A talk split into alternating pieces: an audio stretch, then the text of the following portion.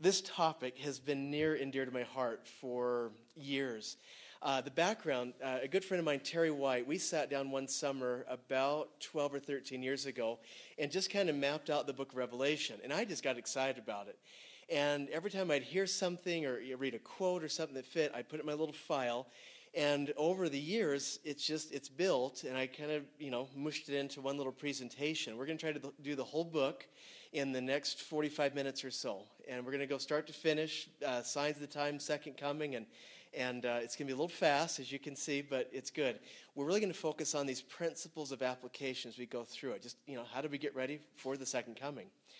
Uh, so the thing that kind of intrigued me was this first chapter and third verse. Blessed is he that readeth and keepeth those things that are written therein, for the time is at hand. So we're supposed to read the book of Revelation and keep the things that are in there. In other words, do something with the doctrines and the prophecies that are contained in this great book. Now, uh, doctrines or principles, as you read the book of Revelation, or any book of Scripture for that matter, there's two things you got to ask yourself. Number one, what principles is the Lord preserving in this passage? And number two, what relevance does this principle have to me currently? And if you'll ask those two questions as you study Scripture on your own, it will open up a whole treasure trove of information and doctrines, and most especially those principles of application. It'll bless your life. Again, what principles is the Lord uh, preserving in this, and what relevance is there for my life? Uh, the book of Revelation was written on the Isle of Patmos. John was, was banished here. Beautiful. It's off the, uh, the coast of Italy there, and um, we're not sure how long it took him to, to write this book. This revelation has different segments, so we assume it took more than just a few days. But as he saw different visions, he'd write them down. And yeah, later, as the Bible was uh, compiled, they, they saw and, and, found his writings. Thought, you know, let's include this in this uh, sacred text. Now, to introduce it, I'm going to share a story. Now, here's the rule you can't say the name of the story yet. You're going to know it, a few of you and you're going to want to blurt it out. Don't do don't don't say the name of the story out loud, okay? Uh, you'll be tempted. But again, don't say the name out loud. You'll you'll just be ah, but don't say it out loud. All right. Here's the story. Once a term, there was little girl who lived with her mother in her little cottage offer ik offered log dodge florist. This little girl often worry little click with a rotten hut, and for this raisin pipple caught a little red rotten hut. Now, raise your hand. Don't say the name of the book, but do you anyone know what the story is? Oh, okay, I've got, all right, looks like a half a dozen hands. Little Rat Rotten Hut, here's the little basking, winsome birder, butter, and sugar cockles. Tickless little basking tutor cottage for groin murder, who lives on her upper side upper florist. Shake lake, dumb stopper launder wrote, and yonder nor circumstances done stopper torque wet strainers. Now, at this point, who knows the name of the story? Okay, okay, oh, all right, we're about halfway there. Hoecake murder, resplendent little rat rotten hut, and his ladle basking unstuttered oft. On a road tutor cottage over groin mutter, ladle rat rotten hut met a novelist wolf. How many of you know this story now? Okay, hands down. How many don't know the story still? Be honest. Anyone brave? Okay, I've got a few here. All right. Whale, whale, whale, said this wicked wolf, evanescent little rat rotten hut. Where's her pretty little girl going? Where's her little basking? On the count of three, say the name of the story. One, two, three. Perfect. How many times did I say Little Red Riding Hood? Zero, not once. But you were able to hear some phrases, some sound. Oh, oh, that's oh, and that's the big bad wolf, and here's the little uh, a little basket with some little brother charcoal cockles. Uh, and all of a sudden, book of Revelation is much the same way. You read it the first time, you're like, what in the world is going on? You read it a second time, and oh, maybe, maybe, oh, and third time, oh, and, all, and then fourth. As you read it, the more you read it, the more obvious the storyline becomes. Okay, so I'm going to show you what we've discovered in, in our study. Now, it has its own outline.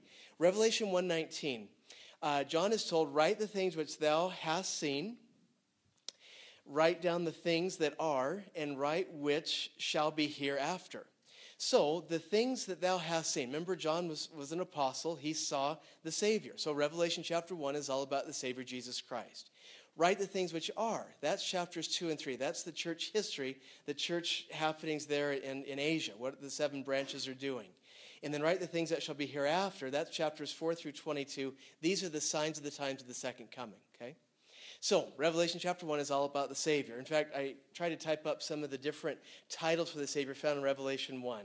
Uh, the faithful witness, verse 5. The ruler of the kings of the earth, uh, also in that same verse. He loves us. He's washed us from our sins in his own blood. The Alpha and the Omega. Uh, his head is the hairs of uh, white like wool, as white as snow. His eyes were as the flame of fire. His feet like unto fine brass. His voice as the sound of many waters. Uh, again, all throughout chapter one, you're going to see the Savior repeated over and over again. This phrase, Alpha and Omega, is one that I particularly like about the Savior. Elder Holland teaches these letters from the Greek suggest the universal role of Jesus. He ought to be our Alpha and Omega. In every choice we make, He ought to be the point of our reckoning. He should be the very bracket of existence. We should not stray outside Him. I love that.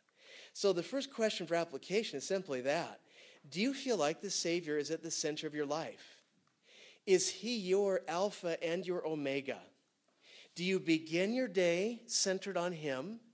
And do you end your day centered on Him as well?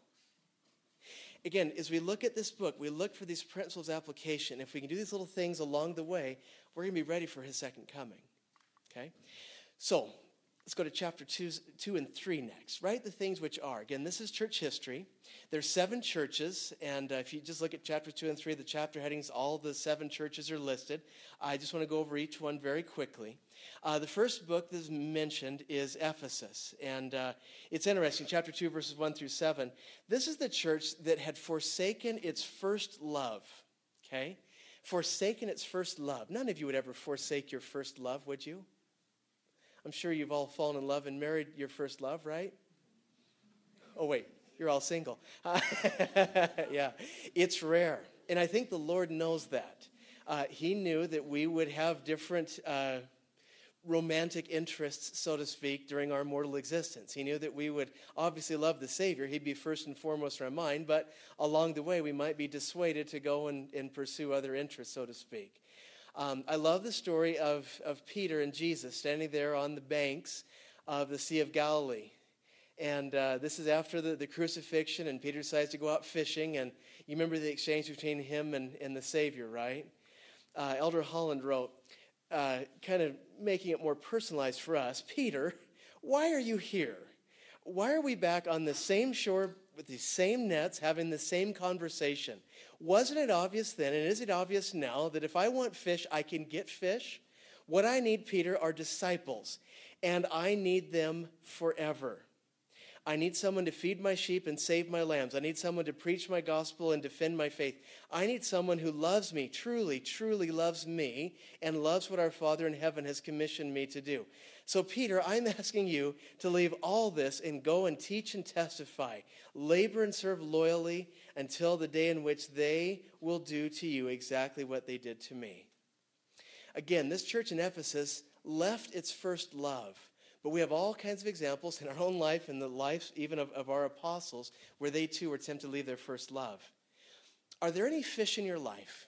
I mean, it's obvious that, that Peter didn't love fish more than Jesus. But for a moment, it seemed like there was something in his life, these fish, that looked like he might like them more than our Savior. Is there anything in your life that might make the Savior think that you love that thing more than Jesus? Next church, Smyrna.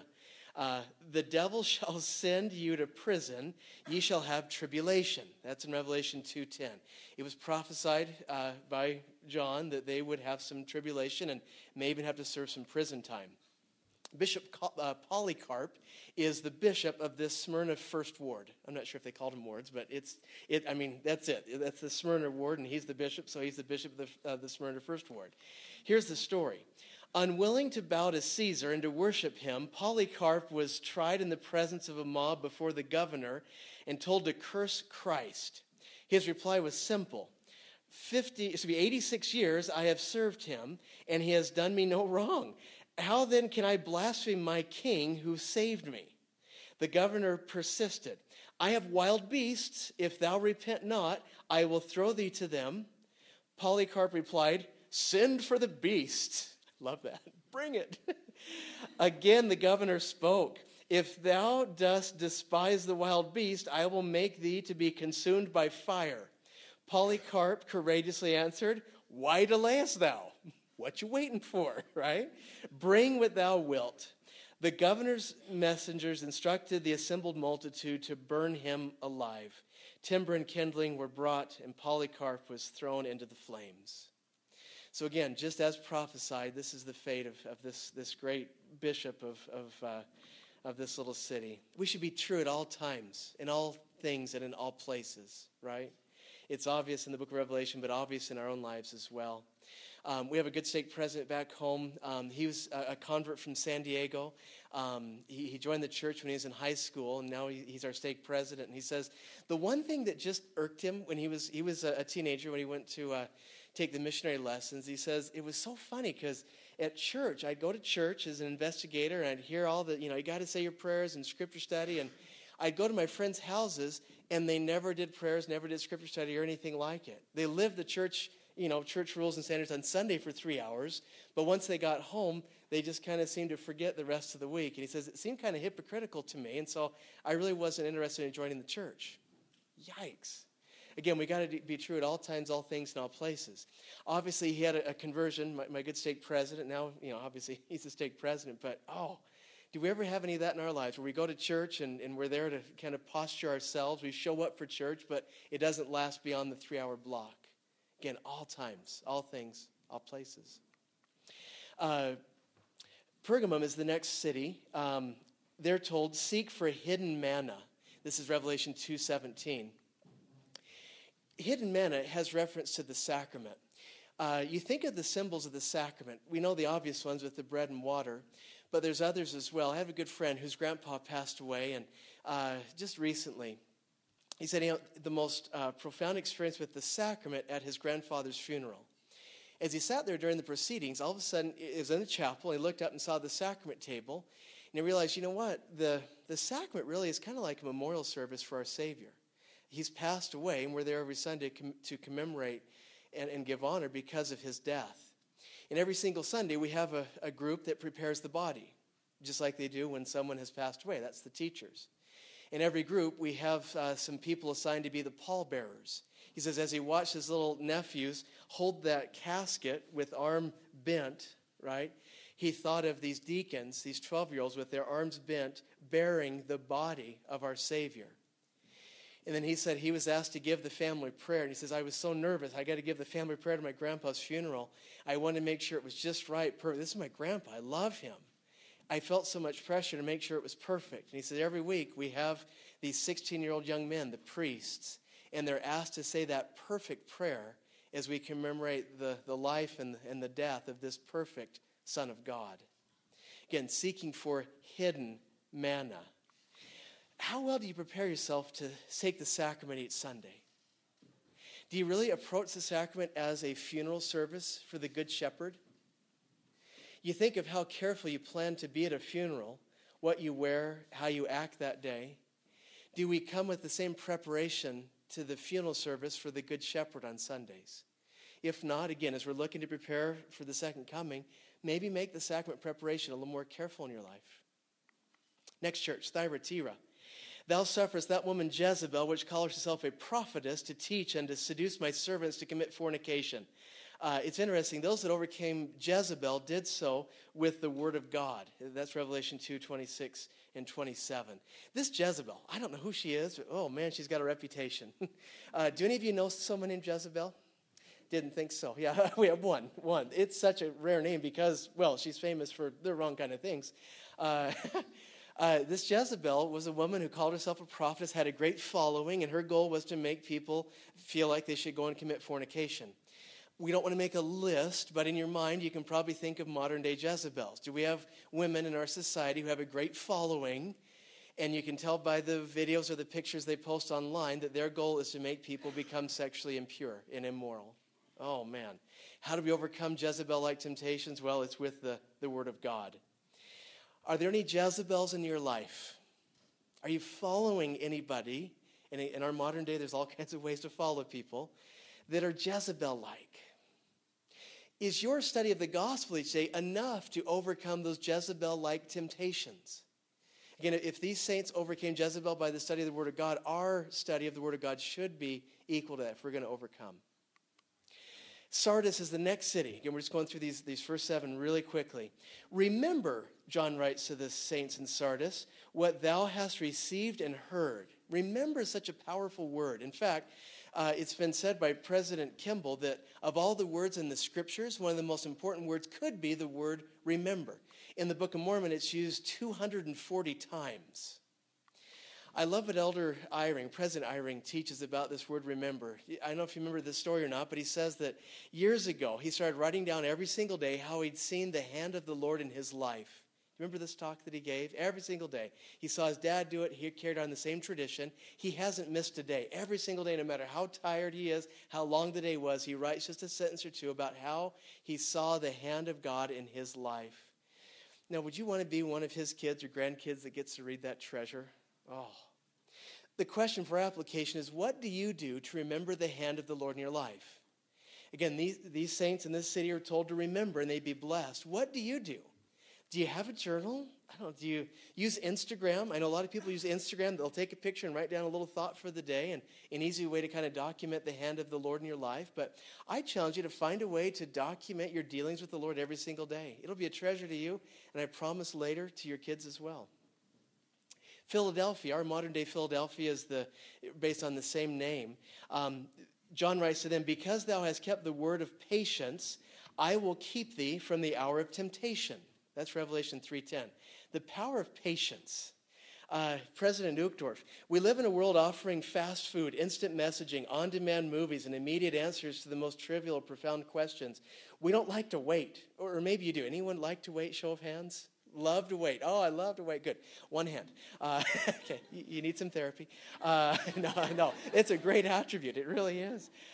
Uh, uh, patience is a precious and rare virtue, as we just saw it's a purifying process. Our Heavenly Father knows what every good parent comes to understand over time. If children are ever going to mature and reach their potential, they must learn to wait. Do any of you have kids or nieces or nephews that don't have patience? And their parents kind of feed that impatience by just giving them stuff all the time. Oh, is it tough to be around them? okay, yeah. Uh-huh. Uh, yeah. How is your level of patience? even in traffic. oh, okay, like, never mind. yeah, it's tough. We're supposed to be patient if we're going to avoid the hour of temptation. Laodicea, this interesting city, um, he writes to it, Thou art neither cold nor hot, so because thou art lukewarm and neither cold nor hot, I will spew thee out of my mouth. Laodicea is a city that's made up uh, where, where two rivers come together. One is made up of hot springs, one river. The other is the cold natural spring that we're more, more accustomed to. By the time it reaches the city of Laodicea, it's tepid and it's anything but refreshing or useful. You ever taken a bath in lukewarm water before? it, it's, the, it's the most disappointing bath you'll ever have. the Lord, I think, feels the same way about us if we're lukewarm in the gospel. He wants us hot or cold because then He can work with us. If we're just flimsy back and forth, there's not much He can do to help us. Uh, Marion G. Romney, there are mo- those among us who are trying to serve the Lord without offending the devil. Uh, Elder Neal, Neal. Maxwell, we can't keep a summer cottage in Babylon. We got to be hot or cold. Lukewarm doesn't work. So the application What's your current gospel temperature reading? If you're hot or cold, you're great. if you're lukewarm, well, go enjoy your own bath, okay? so, those are the seven churches, okay? So, we're up to three chapters now. We're going to fly through these signs of the times of the second coming, okay? So, again, chapters 4 through 22 write the things which, the, which shall be hereafter. So, the opening of the, the seals, okay? John is there in heaven he's uh, seeing that the throne is surrounded by animals from other worlds. That's from Doctrine and Covenants, section 77. They have crowns on, but they throw them down at the feet of this man sitting on the throne. But then the crowns are returned in chapter 5, verse 10. It seems like an interesting dynamic. They have crowns on, they set them down, and then they're returned. I love the, the symbolism here, though. Have you given your crown to the Lord? Wait, do I have crowns? Well, do you, for example, have a crown of popularity? I mean, do you naturally kind of draw people to you because of your, your personality or your looks? I don't know.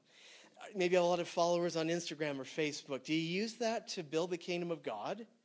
Uh, do you have the crown of, uh, I don't know, fashion or creativity or, or intellect? Have you given it to the Lord? Have you taken those abilities and gifts that you're naturally blessed with and just said, Lord, here they are, whatever it is, they're yours? The beautiful thing is, again, when those animals give their crowns to the Savior, what does He do? He gives them back. And I picture Him returning in a better state, getting polished and buffed, and they're a little bit shinier now.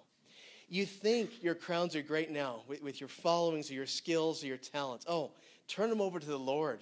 Let Him polish them up, shine it. He'll return it, and you will be amazed what the Lord can do if you'll just let Him work His magic. This book is sealed with seven seals. Uh, the Lord's throne, you know, as, as you're opening this book, it's surrounded by 10,000 times 10,000, thousands of thousands. That's Revelation 5 9. There are so many people surrounding this event. I love it, though, because it gives us a lot of hope. Years ago, uh, well, every August, as Seminary Institute teachers, we have a training with one of the general authorities, usually an apostle. And this particular year, Elder McConkie was doing the training. And he asked a very, well, it seemed like a very benign question, but in reality, it was very instructive. He asked this group of professional religious educators which kingdom they felt would be the biggest. In other words, when all is said and done, after we're all assigned our degree of glory or outer darkness, where, which one will house the most people? And he made them vote.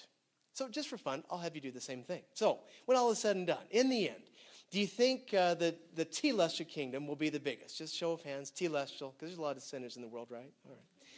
Terrestrial, right? They're good people, blinded by the craftiness of men. That'll be the biggest. Celestial, all right. Outer darkness, okay, all right. Thank you. After the voting, this group of seminary teachers, the majority said the terrestrial kingdom. They said, yeah, it's going to be the biggest because there's a lot of good people, but they're not making covenants and not interested in celestial laws. As they tallied the votes, Elder McConkie said, How dare you think that God will lose and Satan will win? All of a sudden, it was like, oh, uh oh. uh, he said, God's work and his glory is to bring to pass the immortality and eternal life of man, and he's good at what he does.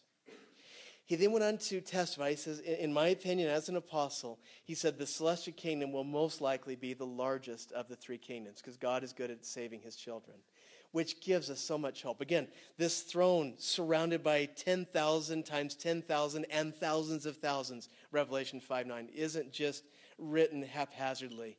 It is to give us hope that we're going to make it in the end, which I love. Is your view of God accurate, by the way, of that? I mean, do you really feel like God is rooting for you? Do you picture Him and our Savior and the Holy Ghost as your, your personal cheerleaders? I mean, just encouraging you and, and hoping and, and just wishing and doing everything they can do to help get you back safe and sound to Heavenly Father. I testify that's what they are. That is really our, what our view of the Godhead should be. They're, they're rooting for us.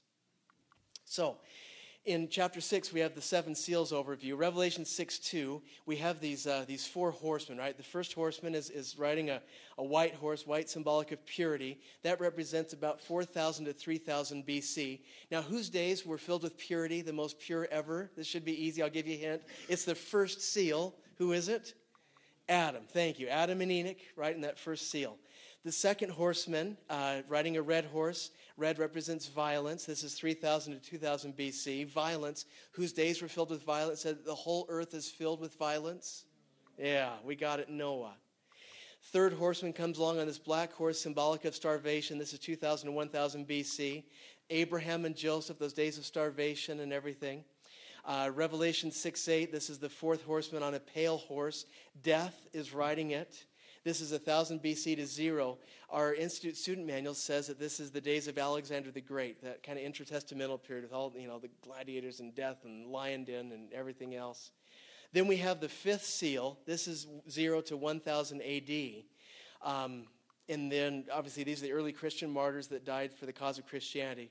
We're most interested in this sixth seal because this is kind of our day. This is 1000 to 2000 ish AD, and this is our day it's asked in Revelation 16, 17, or 6, 17, who can stand? Who's going to be able to survive the sixth seal?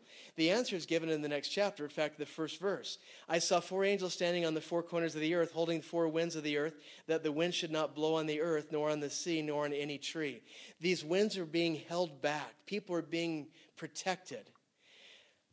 We love Helaman 5.12. If we're built upon the foundation of Jesus Christ our Lord, when the devil shall send forth his mighty winds, yea, his shafts in the whirlwind, they shall not have power to overcome you and drag you down to the gulf of misery and endless woe, if you're built upon that foundation. Great cross reference.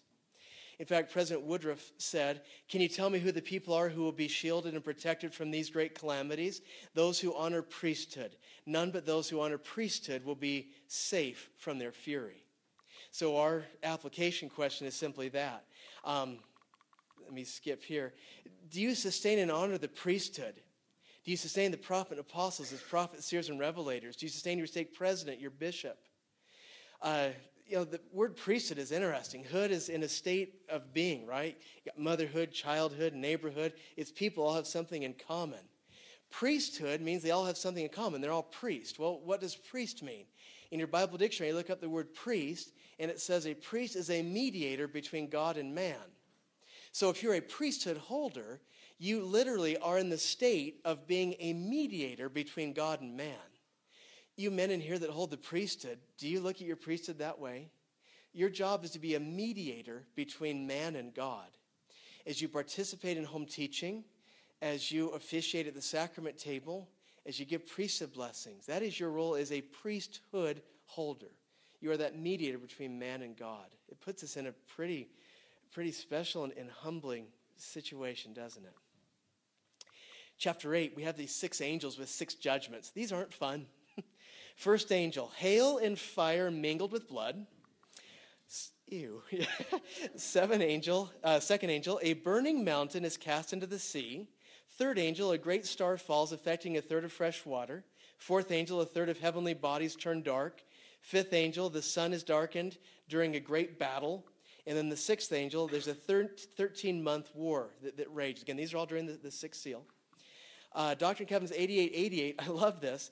After your testimony cometh wrath and indignation upon the people. For after your testimony cometh this testimony of earthquakes that shall cause groanings in the midst of her.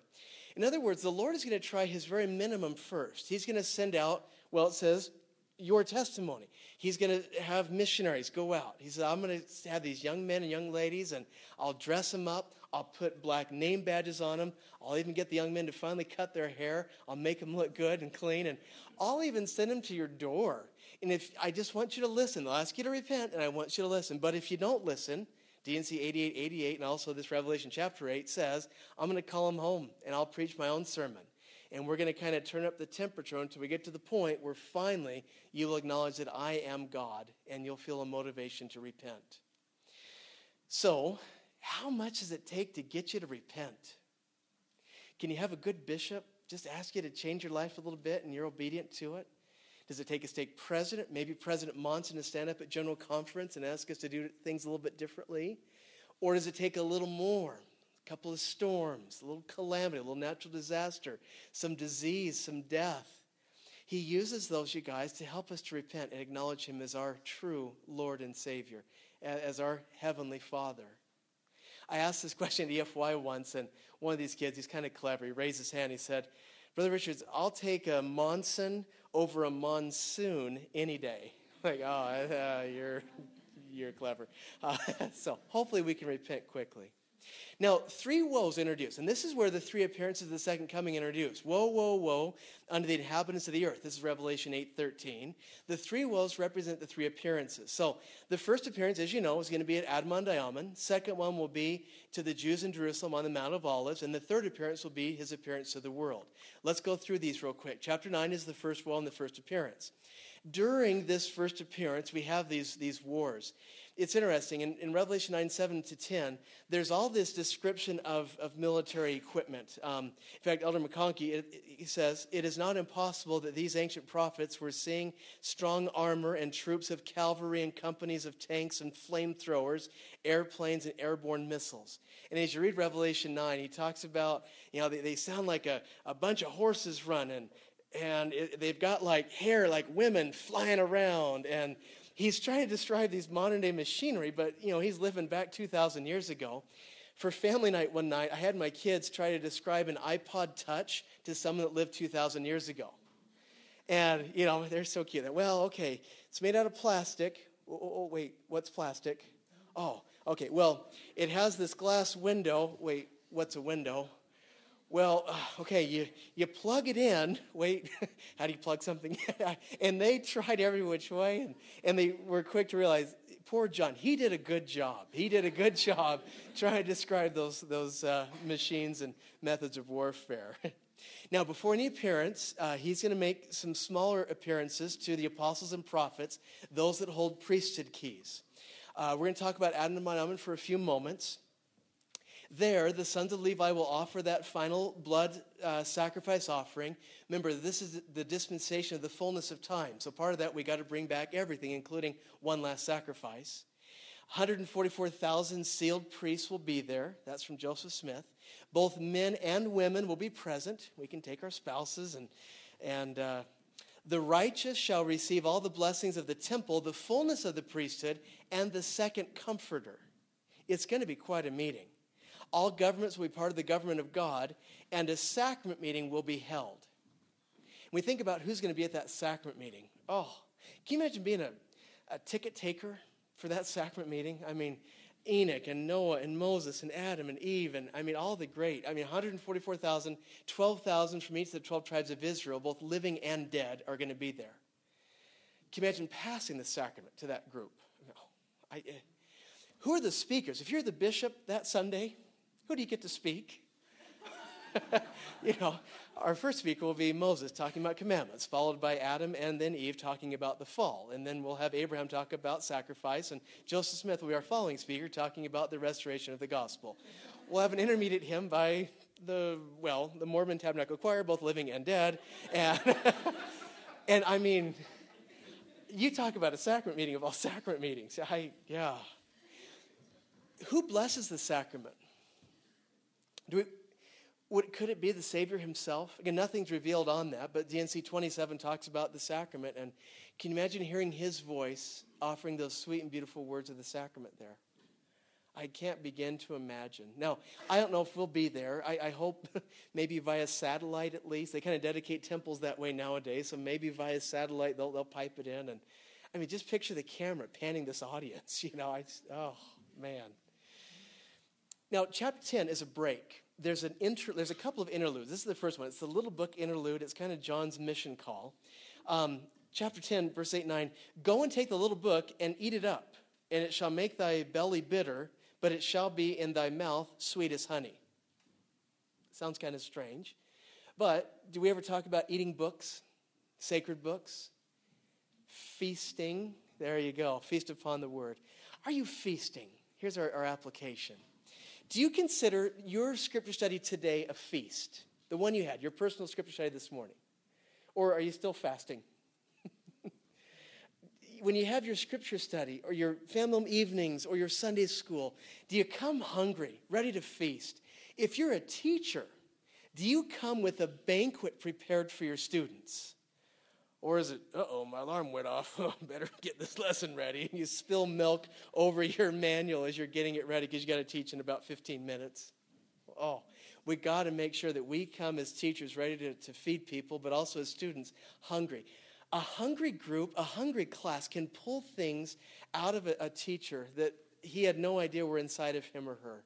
It's amazing to watch what the, the power of a hungry group, what it can do to the teacher. It's absolutely amazing chapter 11 are these two witnesses. We're back to the story now. During these, uh, these battles and such, we have this Revelation 11. They shall prophesy, speaking these two witnesses, a thousand two hundred and three score days, clothed in sackcloth, If any man will hurt them, fire proceedeth out of their mouth and devoureth their enemies. And if any man will hurt them, he must in this manner be killed. These have power to shut the heavens that it rain not in the day of their prophecy. Uh, we have lots of prof, uh, prophetic commentary that say these are two apostles. They're not missionaries. These are ordained apostles that are in the Holy Land that, well, they're going to go through this. Uh, verse 7 of chapter 11 When they shall have finished their testimony, the beast shall ascend, uh, shall overcome them and kill them, and their dead bodies shall lie in the street. And the people sh- shall see their dead bodies three days and a half, and shall not put their, them into graves, and they shall rejoice over them and make merry and shall send gifts one to another. They're celebrating the death of these two prophets or, or prophets. Oh, it looks like it's over. I mean, they are celebrating and writing congratulatory notes and way to go and high fiving and drinking and dancing and woohoo, we finally killed the prophets. It looks like we as Christians have lost. Elder Holland, quote, remember to cling to your faith and hold on to hope. If the bitter cup does not pass, drink it and be strong, trusting in happier days ahead. Even if you cannot always see that silver lining on your clouds, God can. He is your heavenly Father, and surely He matches with His His own tears that His children shed. I hope you hold on to hope. Um, again, in this book of Revelation, it looks like it's over. Never give up hope. You're going to hear people in our latter days that are quitting the church and you're going to hear media and, and bloggers saying, oh, look at this, the Mormons, it's over. People are leaving the church in droves. The final outcome is determined. There's nothing more obvious as to where this church is going to wind up. It has been told to us prophetically and doctrinally what the ultimate outcome of this church is going to be. Uh, do any of you like Sports Center? I don't know if you like Sports Center. Ever since I was little, I've loved Sports Center. I wake up, I still watch it every single morning. And I love it because on the left side of the screen, they show the, uh, you know, what's coming up. At the bottom, there's a little ticker that shows you the, the scores, you know. And so I'll see my game, like, oh, oh, okay, Lakers won, or whatever. But I love when the highlights come because I'm like, I, I, watch highlights and the, oh, oh, no, terrible pass by, the, oh, and look at this. But I'm like, I know the outcome. I already saw the ticker at the bottom. I know who's going to win. And I love to watch the highlights because they'll try to set it up like it's going to be this, this terrible defeat. And all of a sudden, and I, I'm not surprised at the end. I'm like, oh, because I knew. Your little ticker at the bottom told me. the scripture's the same way. We know what the outcome is going to be. There's going to be no surprise. The ticker is in the bottom of the scriptures. We know exactly the outcome. Please don't be surprised. Don't be alarmed. Don't be concerned. Don't be worried. Don't be preoccupied at all. The kingdom of God is going to triumph, period. In fact, let's watch what happens into this story. After three days and a half, the Spirit of life from God entered into them, and they stood upon their feet. And I love this understatement. And great fear fell upon them which saw them. wow, I, you know, again, picture yourself as one of these that just killed the prophets, and you've been partying for three days, and all of a sudden they stand up on their feet. Wow, I, uh, I am feeling great fear now. How about you? Well, yes, I am also feeling great fear. no, this is like, oh my word, what have we done kind of fear. And they heard a voice, a great voice from heaven saying unto them, Come up hither. And they ascended up to heaven in a cloud. Now, at this point, his feet, this is Zechariah chapter 14, shall stand in the Mount of Olives and shall cleave in the midst thereof, towards the east and towards the west, and there shall be a very great valley. And they shall flee to the valley. This is during the Battle of Armageddon. Okay, it starts there in the city of Megiddo. The word Megiddo is the place of troops. All nations are gathered together uh, for this last battle. World War III, kind of you know the last and final battle. The soldiers total 200 million. That's Revelation 9:16. It'll take seven years to bury the weapons and seven months to bury the dead. That's Ezekiel chapter 39. It is a huge, massive war. Um, if you look in your map section, map B shows where the city of Megiddo is. That's where it starts. The Mount of Olives, you go down just a little bit on your map and over to the left, you'll see the Mount of Olives there on the eastern side of Jerusalem. That's where it ends. That's where Jesus stands on the mountain. Uh, D&C 4551, then shall the Jews look, as they're going through this escape route, as they're going through this valley, they shall look upon me and say, What are those wounds in thine hands and in thy feet? I will say unto them, These are the wounds with which I was wounded in the house of my friends. I am he who was lifted up. I am Jesus Christ who was crucified. I am the Son of God. Ezekiel 39 says, The house of Israel shall know that I am the Lord their God from that day forward. In other words, the Jews will finally accept Jesus as the Christ, their Savior and Redeemer. They won't look at him just some great prophet or some great teacher that lived 2,000 years ago, but they'll finally realize that he is the Son of God. Oh, I can't wait for that day. That'd be fun to be a missionary, by the way, right? If you can't be at uh, Adam-ondi-Ahman, let's be a missionary during Armageddon. You know, dear mission president, today I baptize the tribe of Judah. Tomorrow I'm going after Zebulon or whatever, right? Go ahead.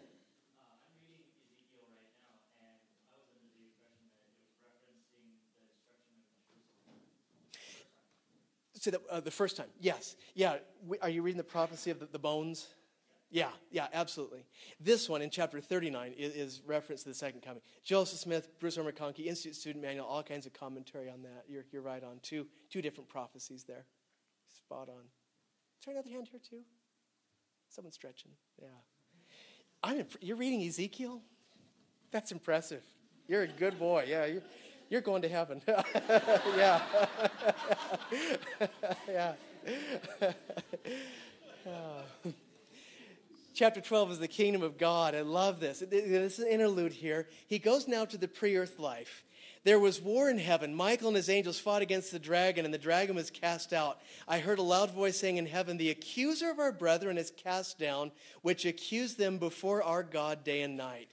I love that phrase, the accuser of our brethren. What an interesting title for Lucifer. Can't you see him up there accusing us, pointing his finger in your face?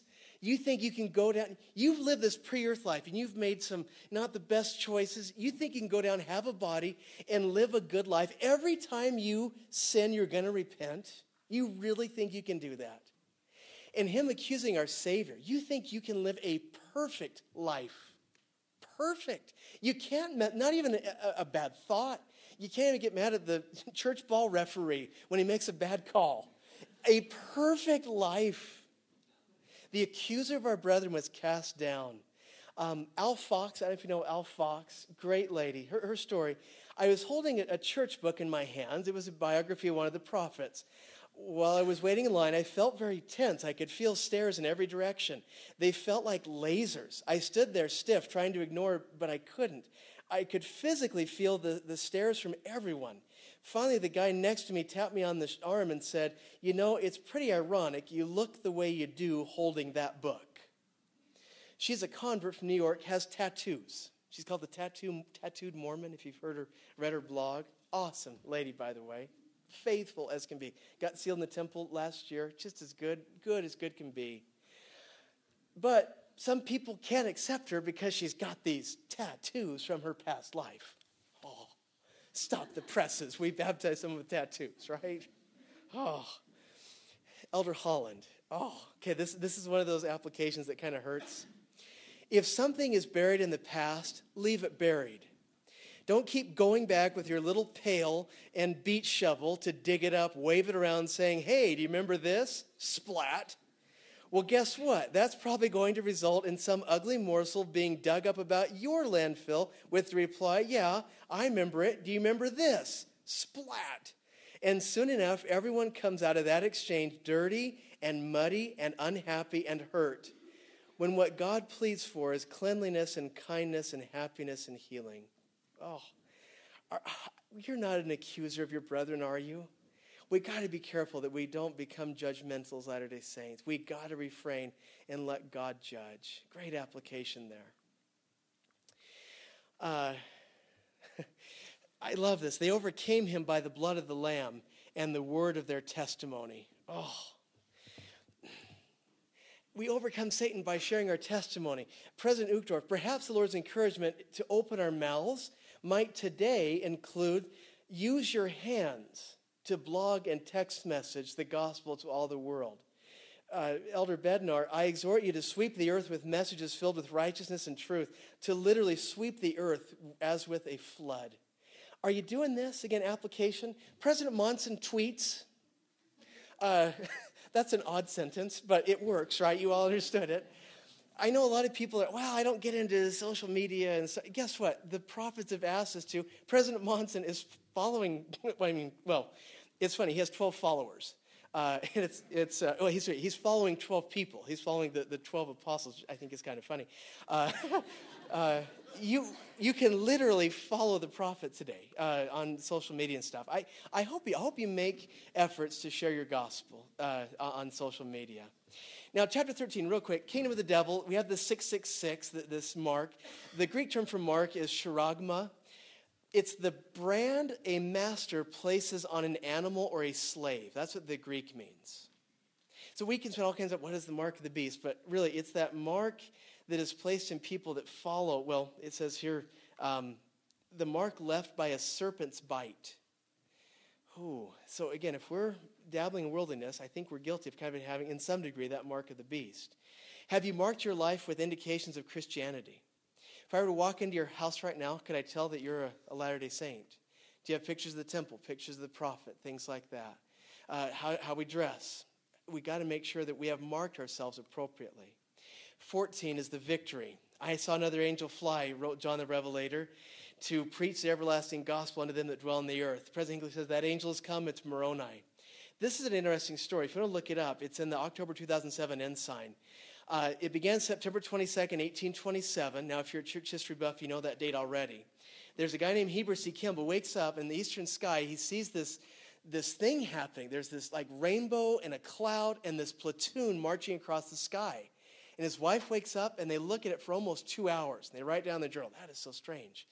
A couple miles away, there's another guy named Brigham Young who wakes up, sees the exact same vision of the, this army. You could hear the implements of war and the jingling and jangling of, of their weapons. And he, his wife Miriam wakes up and they behold it for about two hours. Again, east to west. What is that?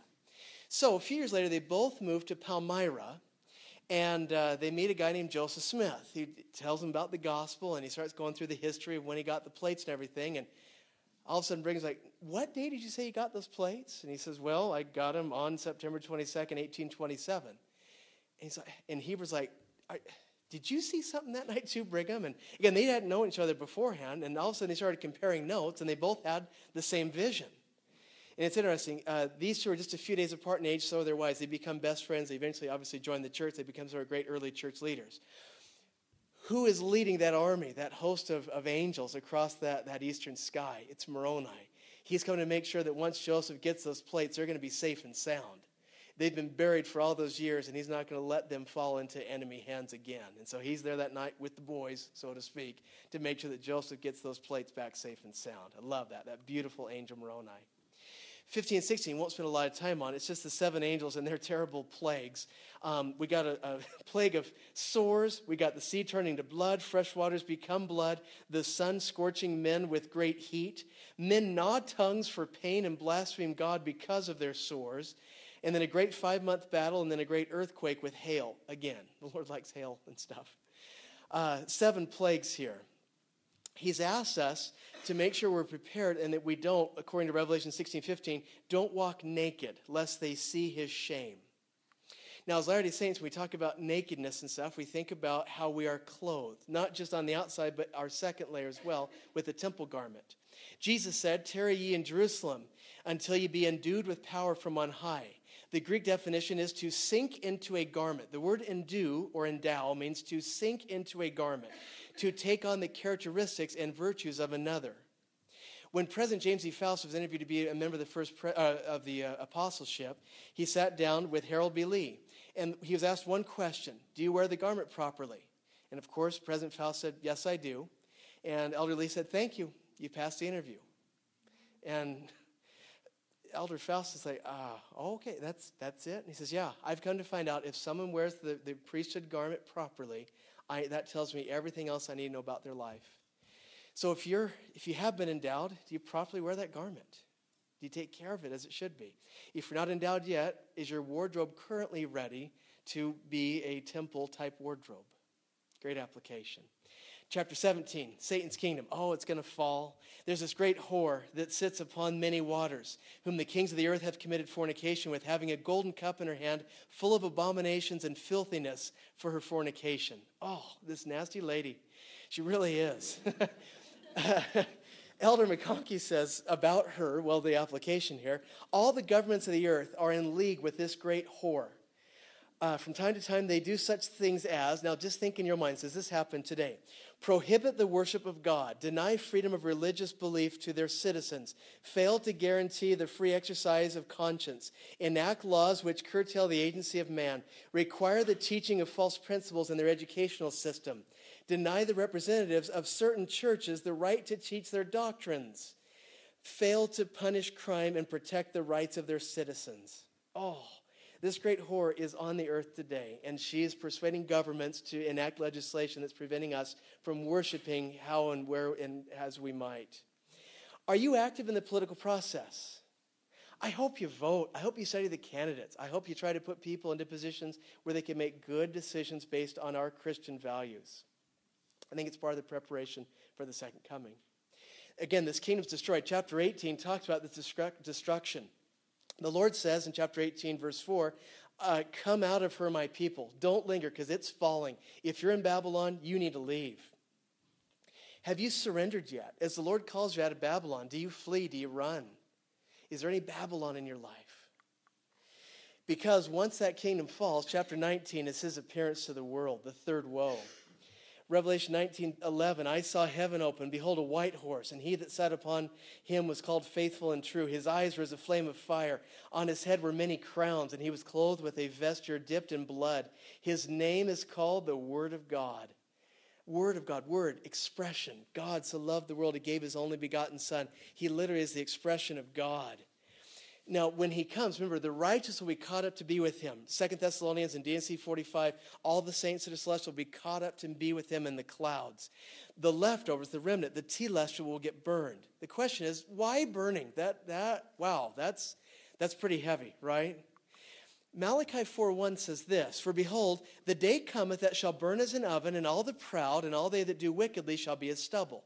There's two groups that will be burned, all the proud how do you define pride? Well, it's putting your will against God's will. He says A, you do B. It's your will in front of his will. That's the definition of pride. We got to be exactly obedient. All they that do wickedly. Now, the footnote, do wickedly, a little superscript letter E, look down at the bottom of the page, it says sexual immorality. So that's the other qualifier. I don't know if you're trying to get burned, but if you know, uh, if you want to, those are the two things: be prideful and, and be immoral and break out the marshmallows or whatever. Uh, it, that's the group that is at most at risk for, for enduring those flames. Are you free of pride? Oh, do you control your ego? Whenever there's strife, there's ego. Man, you want to eliminate strife in your life? Just get rid of your ego. Are you free from immorality? If you are, you're on the, the right path. The millennium begins in chapter 20. I saw an angel come down from heaven, having the key of the bottomless pit, a great chain in his hand, and he laid hold upon the dragon and bound him a thousand years and cast him into the bottomless pit and shut him up. Love it. Can't you just, you just shut up? And finally, he is shut up. I just can't, shut up. Stop it. Knock it off. Shut up. I can't wait. I can't wait. I love 1 Nephi 22, 26, though. Because of the righteousness of the people, Satan has no power. Do you have to wait for the millennium to shut him up? As soon as you're obedient to Christ, Satan has no power in your life. When Satan is bound in a single home, this is President Kimball, when Satan is bound in a single life, the millennium has already begun in that home and in that life. Shut up. Are you making choices in your life that bind the influence of the adversary? Or do you let media and peer pressure have him a placehold in your life? Oh. Final judgment occurs, right, in, in, Revelation chapter 20. We'll be judged, brought before the judgment bar of God. Um, Elder McConkie has something interesting. What is the book of life? He answers this question. Because I always pictured a physical book, you know, open up, you know, and all these writings, there's dust and everything. And he writes, the book of life is the record of the acts written in the in our own bodies, engraven on the very bones, sinews, and the flesh of the mortal body. That is, every thought, word, and deed has an effect on the human body. All these leave their marks, marks which can be read by him who is eternal as easily as the words in a book can be read. You are the book of life. He can look at you and tell that fast what kind of person you are, what kind of life you've lived. You see, it's not how much good, how much bad, where the judgment scales are. It's what have you become? What have you literally turned into that will determine which kingdom we go to? And to be very, I mean, it's so simple. If you love celestial laws, you love to keep celestial laws, you love scriptures, love the church, love the gospel, love the pro, and you are obedient, celestial kingdom. If you're a good person, but you don't want to keep those celestial laws, terrestrial kingdom. If you love to sin, T-shirt. I love to sin. You know, uh, Telestial Kingdom. They love it. They love it, and they'll be happy. They'll be all their sinner buddies and everything. And uh, out of darkness, they want to crucify Jesus again or afresh. Uh, the most evil, vile, wicked sinners deny the Holy Ghost, but crucify Jesus again if they had the opportunity. Do you know where you're going? You kind of know. You kind of know right now by the life you're living. Um, yeah, let's get this one. Have there been any sins in your life that should have been cleared with priesthood leaders but have not been? I want to make that final judgment so easy on me and on the Savior. I don't know about you, but I'd like it to be a very comfortable situation. I don't want to be surprised uh, at the final judgment. and I want to make it easy on my Lord. I want Him to see who I am and what I've become. Uh, will there be any surprises at the, at the final judgment? Anyone feeling ripped off? Anyone feel surprised? Oh, me, me, Celeste? I had no idea. No, we'll know. The Olympic Games, for example, back Michael Phelps, right? I, I, I swam and played water polo in, in, high school and college and stuff, and I, I love swimming. And um, when they put the, the medal around his, his neck, was he surprised at the color of the medal? Looks down, oh, gold. Check it out. I had no idea. Gold. No, the race was over. This is just the award ceremony. Final judgment, guess what? The race is over. All that's left is the award ceremony. What kind of body you get. Okay? The earth is going to become exalted. This is where, we will end. I saw new heaven and new earth. I, John, saw the holy city, the new Jerusalem, coming down out of heaven, prepared as a bride adorned for her husband. God himself shall be with them and shall be their God and shall wipe away all tears from their eyes, and they shall be no more death, neither sorrow nor crying, neither shall there be any more pain, for the former things are passed away. The Lord has invited us so often to enjoy this now, even in mortality. Come unto me, all ye that are heavy laden, I will give you rest. Cast your cares upon him, for he careth for you. Let not your heart be troubled, neither let it be afraid. Elder Holland, I submit to you that the that may be one of the Savior's commandments that is, even in the hearts of the otherwise faithful Latter saints, most almost universally disobeyed. I am convinced that none of us can appreciate how deeply it wounds the loving heart of the Savior of the world when he finds that his people do not feel confident in his care or secure in his hands or trust in his commandments. Let him give you peace and rest. Of course, we have that last battle, right? The last chance, and D&C 88 talks about this. Satan gathers his armies, and we have Michael, who is Adam, gathering his armies in that last battle to declare our allegiance one final time. The future of this world, wrote Elder Holland, has long been declared. The final outcome between good and evil is already known.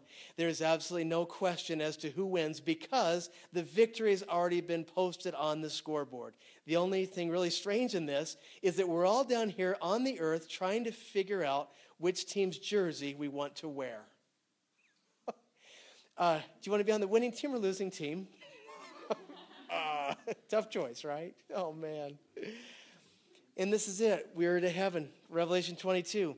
He showed me a pure river of water of life, clear as crystal, proceeding out of the throne of God. In the midst of the street of it, there was the tree of life, which bare twelve manner of fruit. And there shall be no more curse, for they shall see his face. There shall be no night there, and they need no candle, neither the light of the sun, for the Lord God giveth them light, and they shall reign forever and ever. So, let's bring it all home to us. How do you know if you're prepared for the second coming? D&C 45.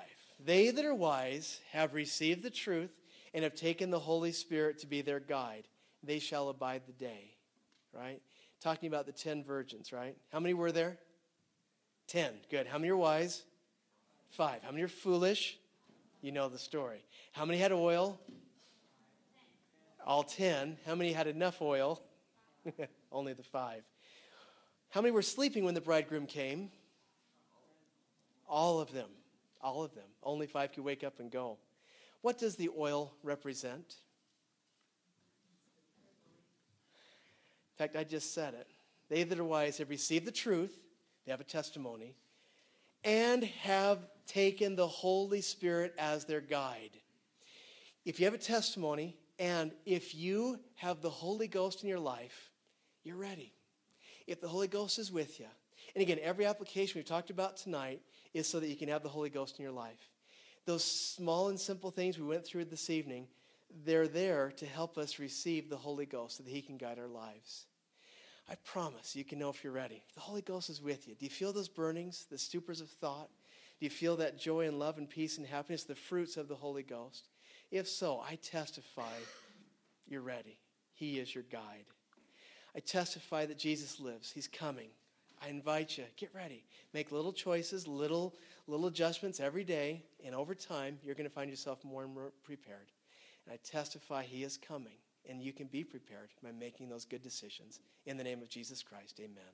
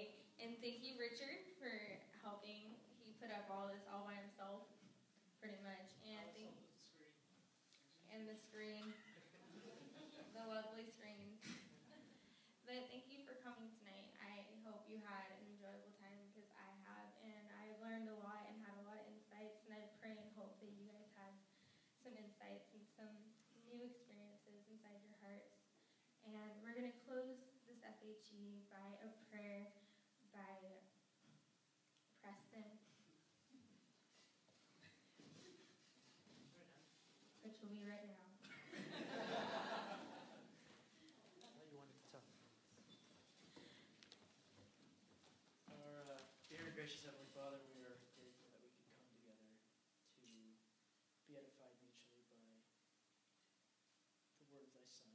We're grateful that we're members of this church and plead that we may find courage to be obedient, to be worthy of thy blessings. Please protect us and guide us during the week that we may apply the principles we've been taught. We love you so much.